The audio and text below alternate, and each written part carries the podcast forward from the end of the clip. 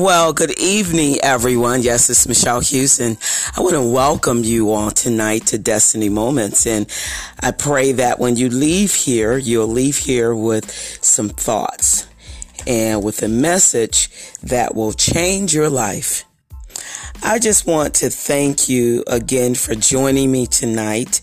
And I pray again that when you leave, you'll leave with inspiration, instructions, in allowing the Lord to speak to you concerning your life. I believe this is the hardest part for most people. That is allowing God to direct your footsteps. Yes, it is going to take some work from you. And that is you must listen and then you must act. You heard me. Act. A-C-T. I have been so motivated after listening to Minister Cora Jakes and my dear pastor, Bishop D- D- D- Jakes. Cora did Bible study yesterday, which was Wednesday, and I was on YouTube, and Bishop Jakes was using the same scripture that Minister Cora Jakes used during Bible study yesterday. And the scripture they both used was Psalms 23. And they both taught from two perspectives that motivated you to think about your life. Minister Cora Jakes taught on the power, purpose, and plan while understanding the meaning of God and Bishop T.D. Jake spoke on Let It Go. Thank you for a powerful word that is truly working in my spirit tonight as I speak. And live your life. Stop fighting is my title. I'm going to say it again. Live your life Stop Fighting is my title. And my scripture reference is what they both use was Psalms 23. Let's read Psalms 23. The Lord is my shepherd. I shall not want. He makes me to lie down in green pastures. He lead me beside the still waters. He restores my soul.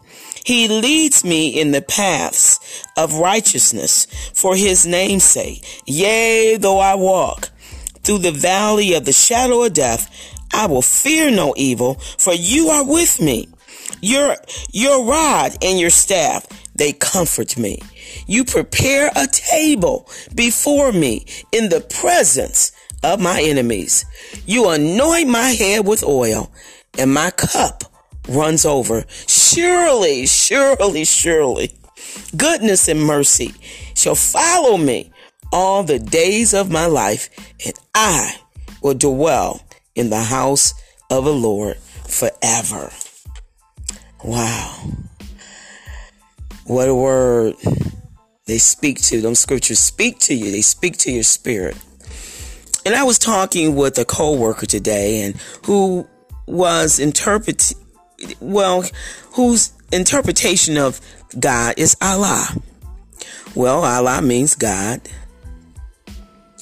But without the unforeseen sin of Adam and Eve eating of that forbidden tree is the reason why sin is in the earth today.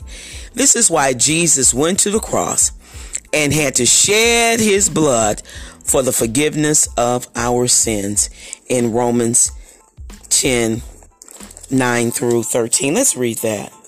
And it says here that if you confess with your mouth the Lord Jesus and believe in your heart that God has raised him from the dead, you will be saved. For with the heart one believes unto righteousness, and with the mouth confession is made unto salvation.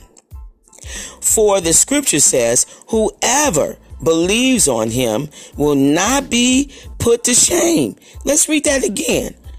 For the scripture says, Whoever believes on him will not be put to shame. For there is no distinction between the Jew and Greek. For the same Lord over all is rich to all who call upon him.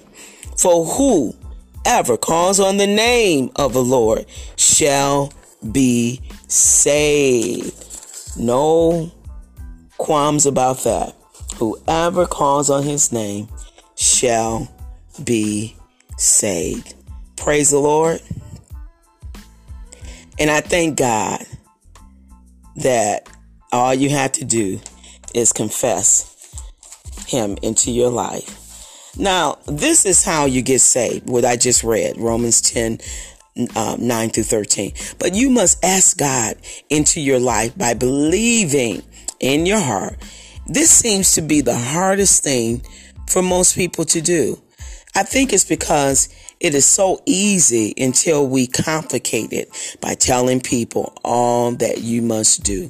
For example, you can't wear makeup. Women can't wear pants. You only can eat certain foods. And the list goes on and on and on. And, and, and this is where the confusion comes in.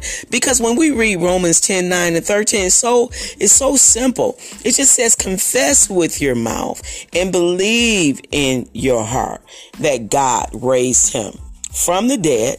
And what? You are saved. That's it. Now, I, I want to read some more from um, First John 1 and 9. I'm going to read from the King James Version. It says this. So I want to get into the sin part so you understand because, you know, Romans 10 doesn't say really about sins, but there are scripture says, talks about sin. So again, First John 1 and 9 says from the King James um, Version, it says, this way concerning your sins. If we confess our sins, he is faithful and just to forgive us our sins, to cleanse us from all unrighteousness. Now I'm going to read 1 John 1 and 9 from the NIV, the New International Version. It says it this way. If we confess our sins, he is faithful and just and will forgive us our sins and purify us from all unrighteousness. I, I, just want to share the importance of salvation. And this is how you go from the old you to the new you. You know, I can remember I was um, on a high for a whole year when I confessed Christ into my life. And I had a boyfriend at that time and who grew up in holiness. You know, people know about sanctified people. They used to call them, you know, and, but he wasn't living a saved lifestyle when we were going together. And I recall breaking up with him because I wanted to see if this worked. Well, it's been over 45 plus years, and yes, it works. Salvation works. You have to desire it to work in your life you must give it a try. And you know, when I got saved back then, I was in my twenties and my pastor at that time was George, Pastor George Bogo. And he said, go back and tell all your family and friends you are saved. Oh my God. and you know, I took him at his word and I told him and I ran into some challenges and some responses that was determined but I, I should say, was determined to give salvation a try. No matter what the people were, you know, asking me, what was I doing? Why was I getting saved? You know, and, you know, I let them know that my lifestyle was beginning to, was going to change. I was not going to be out there partying and, and, you know, I knew some things was going to begin to change. And that was the best decision I could have ever made for my life. I came out of the world and started learning how to live a new lifestyle. I did it by faithfully going to church on Sundays, Bible studies during the week, and any services that they had teaching the Word of God. I was only in my 20s, but I had a thirst after wanting to learn about God, Jesus, and the Holy Spirit, and of course the Bible. I mean, I had tunnel vision. And this is how and why God called me into the ministry to teach others that I have learned and still learning on a daily basis. I don't think you ever stop growing and, and learning. The Holy Spirit is always taking you to new heights and, you know, challenging you to even go higher in the things of God. And, and then if you have a pastor in your life, you know, they're going to keep you on that right road, road also through the, the word that they're teaching you with. And, you know, just like how you come back every week and you're hearing a word that's challenging you to grow in the things of God. That's what we do here And, you know, I thank God for my bishop, T.D. Jakes, because, you know, he has really been an inspiration in my life and, you know, challenging me and asking me questions. And I believe that you need that. And that's what I try to do to you guys, you know, challenge you ask you questions and, and, and let you understand that there is life living a saved lifestyle. It, it, doesn't get old. It never gets old. It's always things that you can always learn from other people. As I said this week when I heard you know, uh, Minister Cora Jakes speaking yesterday, and she went through, you know, d- defining all the different words of God. And, you know, then I happened just to turn on YouTube, and her father, I couldn't believe, was preaching the same from the same scripture. And I said, My, wow, God, you really want me to get this. And that's why I'm using Psalms 23 tonight. I, I just believe God will give you a hunger after righteousness. Well, I'm going to go back to Psalms 23 because that's what really uh, ministered to me from um, my pastor's daughter to to Bishop T.D. Jakes. I mean, they just really was. I mean, he really both of them just really ministered to me yesterday, and so we're gonna really go through Psalms 23, and I never really um, saw Psalms 23 the way they both interpreted the Bible yesterday, Psalms 23. And so I just want to go through it a little bit and, and kind of give you what I got from the workers. You know, we get different things. Everybody listens differently and you get certain things from different people and you hear what the spirit is telling you at that moment. And I just really uh, just want to start at verse 1 in Psalms 23. It says, The Lord is my shepherd.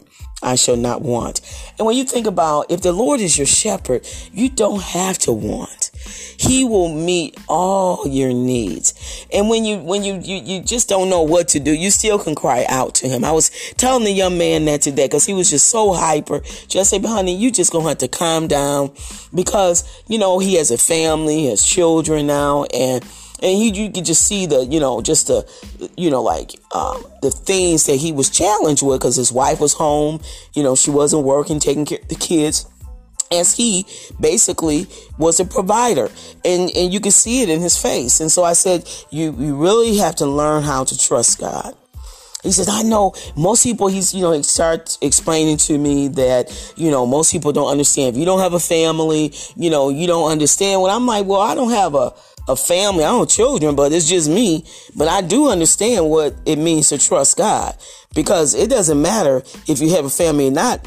You're going to have needs and there are going to things that will be thrust at you and you're going to have to trust God. I don't care what your situation may be. And so, I think we have to get to a point to respect one another. And I think sometimes people who are married look at singles as if they got, you know, going on because it's just them. Well, sometimes it's worse because it's just you. You don't have a husband. You don't have anyone you can go to. You know, sometimes if you're married, you can go to maybe the family of, of, of the woman or the, of the father, you know, or the husband. So, you know, there are always situations that you're going to be faced with. But that's when, again, you have to put your trust in the Lord. And remember that the Lord is my shepherd. I shall not want. He makes me to lie down in green pastures. He leads me besides the still waters. He restores my soul. And when you know, when he restores as your soul, it's like, because now you've given your life to him. you ask him to be the Lord of your life. That's what Romans 10, um, 9 through 13 means. We think we just read the Bible and we just do it the way we want to. And that's how most people are living because you don't see the attitude change. Some people are still mean. They came into salvation with the same spirit and they didn't ask God to help them change. And somewhere you got to begin to say, Lord, I want and I thirst after righteousness. That means I want to change. I'm tired of being that old person. And you need to look at yourself and say, have I changed? Because if you're still the same person you were when you came into righteousness, something's wrong with that. You're still doing the same things you did before you came to know God, then you need to question um, your salvation. That's what I would say. I ain't judging nobody, but you should. You need to ask God to help you to thirst after righteousness. And that's what he's saying. He says, restores my soul. He leads me in the paths of righteousness for his name's sake. He's leading you into righteousness. He's teaching you how to live differently from where you used to live. You desire to want to be more like him, more righteous. In verse 4 says, Yea, though I walk through the valley of the shadow of death, yeah, you're going to go through some storms you're to go to like this young man's like, he knows he's facing some storms. You know, you might be facing some storms in your life, but what do you do? He says he, it's as though I, I, I walk through the valley. He didn't say run. He said, you walk, you walk through the valley of the shadow of death and I will fear no evil for you are with me. When you know he's with you, you don't have to fear because you're giving it to him. I had to learn this early on in my walk with God, especially when I started pastoring. I had to learn I can't change people. You know, you want to go in the congregation, start changing people. They, you know, I was trying to be different. I giving people my phone number. Man, people be calling me. And I say, that's why they don't give, I can see why preachers don't give Pastors don't give people their number. They just call you and worry you to no end. And so you can be different, but the difference doesn't mean the people gonna change just because you think you are going to be different. The people have to desire righteousness. And so I had to learn that when I was pastoring that, you know, they can't call me. Stop giving out your phone number because, you know, it was good. You know, I learned a lot. Um, I learned some of their lifestyles and things that I had never experienced, like homosexuality. Some of the men were homosexuals and, you know, I had to learn about that lifestyle and they taught me a lot. So I'm not, you know, begrudging giving my phone number out because I learned a lot about people. And the more you give, you know what I found? The more people will want from you. And so somewhere you have to begin to say, you know, it, it's nothing wrong with helping people, but you need some private time too. And, you know, my phone number, no, I'm not giving my phone number out anymore because it doesn't help them because basically they become more dependent upon you and less dependent upon God. And we who are ministers of the gospel, we want you to be more independent and leaning not on us. We are just vessels of God to teach you the word of God. But it's up to you to get it and thirst after righteousness and, and wanting to live a different lifestyle. And only you can desire that. We can teach you, but you must desire that. So I hope you're getting this tonight. Again, verse 3 He restores my soul. He leads me in the paths of righteousness for his name's sake. Verse 4 Yea, though I walk through the valley of the shadow of death, I will fear no evil, for you are with me. Your rod and your staff, they comfort me.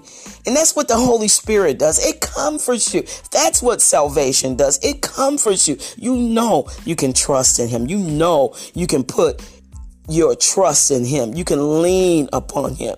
And no, he doesn't give you everything. He doesn't tell you everything, but that's why he have vessels and, and, and they'll teach you the word of God. And like I'm inspiring you tonight to, to understand the word of God so that you can learn how to, to thirst after righteousness. I keep using that word thirst because that's what it is. You got to have an appetite. It's almost like when you sit down to eat and it's a good dinner and you say, Whoa, I can't wait to eat them ribs. Oh my my God, mashed potatoes and them greens. I can't wait to get my fork into that food.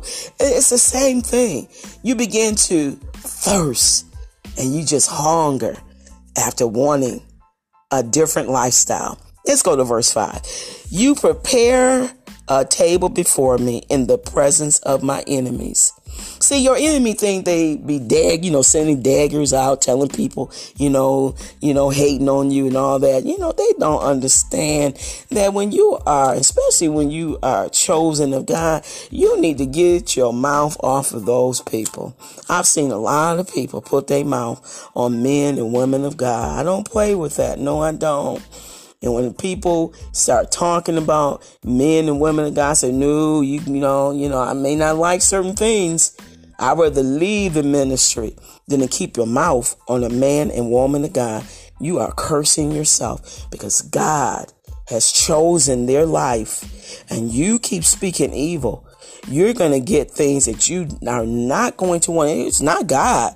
God doesn't curse people, but you're doing it with your mouth. So if I don't leave nothing else, he said, you, he, you prepare a table before me in the presence of my enemies. In other words, God's going to continue to use you. No matter what they're saying about you, he's going to use you.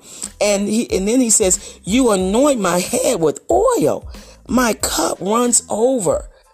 And so when he anoints you with his oil, that's why sometimes, you know, in service, you know, we go through and anoint you with oil. You know, there's a reason for that. And that's what God does. He anoints us when he speaks into your life and he says you're called. We're all called and you know that. But some of us are anointed to preach the, the word of God and to teach the word of God. So, you know, you can't take that away from a person.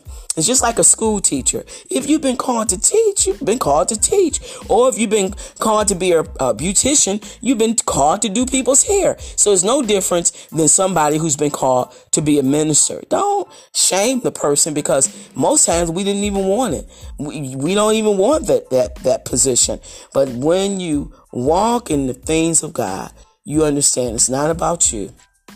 It's about feeding God's people. And if you want to be a blessed man and woman, if you've been called to do the word of God by preaching the word of God or teaching the word of God, you have to do what God has called you and ordained you to do. Now let's go to verse 6, the last uh, verse. Surely goodness and mercy shall follow me all the days of my life, and I will dwell in the house of the Lord forever. And that's why it's so important that you have a shepherd, that you have a place where you go and worship, you have a church home. It's really important to have a church home and to have a pastor. And I don't know how you grow without a pastor. Even pastors have pastors because you can't do it all by yourself.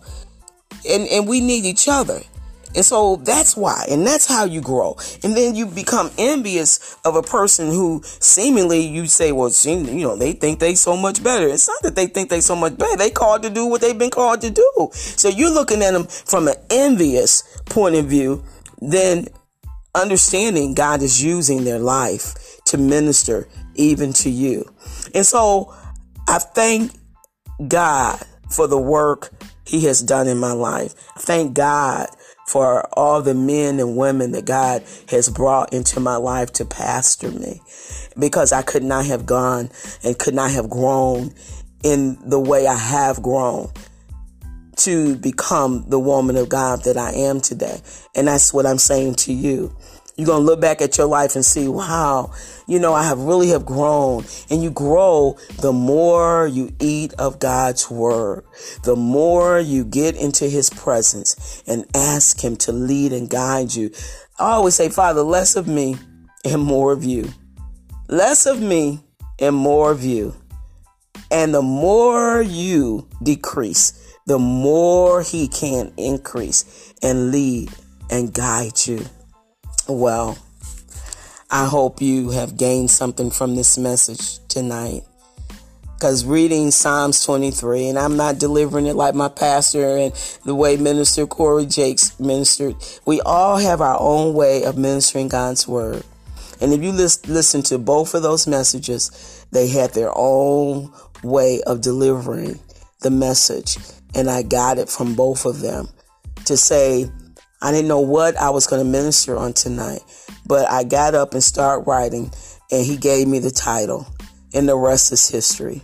And so I thank God because the more you thirst after righteousness, the more you want to feed God's people, the more you'll spend time listening to his voice. And the more he will begin to speak to you and give you direction and guidance concerning your footsteps, where you where you're going, where he's leading you. So, the more you read, the more your life will change. Be patient with yourself and watch God begin to order your footsteps. Well, I pray you will begin to seek the face of God. Well, you know what we do here. We keep it real. I'm going to see you next Thursday, and you all have a blessed evening. And don't let anyone stop you from growing in the things of God. I hope you remember the title Live Your Life and Stop Fighting. Stop fighting what God's doing in your life. Let Him use you to His glory. Y'all have a blessed night.